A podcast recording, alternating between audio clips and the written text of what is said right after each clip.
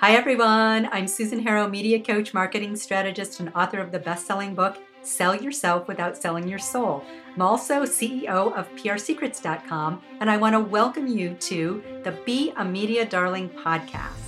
Join us on beamediadarling.com and prsecrets.com, where you'll get free goodies and also the resources that we mention in each episode, as well as other delightful things that will help you shine in the media spotlight. On 10 Line Tuesday, I'll read a short poem, just 10 lines, from Maya Stein, or one a bit longer from Alison Luterman, two friends of mine who use language in an extraordinary way so you can expand your thinking about how you speak and think. Even if you don't think that poetry is your thing, I encourage you to listen to at least one of these 10 Line Tuesday episodes because inspiration for your business can often come from unexpected places, like poetry. Tune in every Tuesday for dazzling diction surprises. Every Tuesday, I read a poem by my dear friend, the fabulous poet Maya Stein. This um, and she calls them all 10 Line Tuesdays, poems every week. This one is called Peeling. Oh, and I want to say, I just love Maya's poems because they say so much with so little words. A great lesson in communication in our overly wordy world. This one is called Peeling Apples. Write as if you were dying, the teacher tells us, because you are.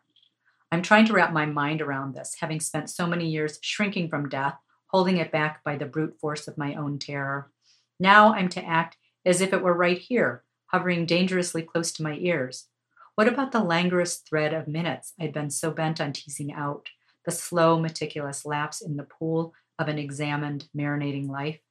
But then, one morning, peeling apples for sauce, I find myself hypnotized by the spiral route the skin takes, the sudden nakedness of flesh, the knife going through again and again. And just like that, I'm wedded to the task, like my life depended on it full of new fidelity for these fleeting beauties, in love even with loss, and I knew there was nowhere else to be.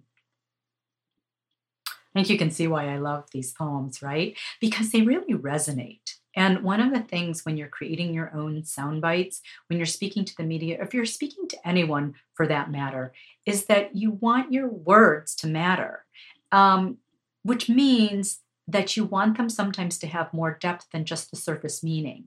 That's why I love poetry so much because it has many, many levels that it reaches us on and it touches us um, deeply. And if you can think about your words when you're um, when you're in a TV appearance, a radio appearance, or even giving an interview to a magazine article, do you are your words at all poetic?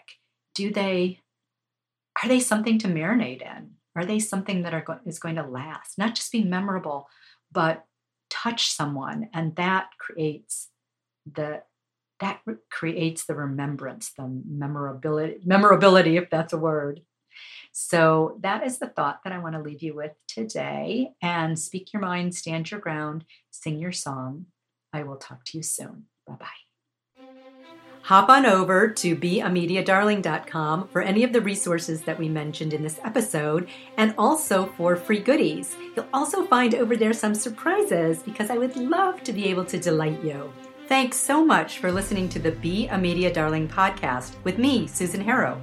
If you enjoyed the show, please subscribe on iTunes and leave us a five star review. And remember, speak your mind, stand your ground, sing your song. I look forward to meeting you.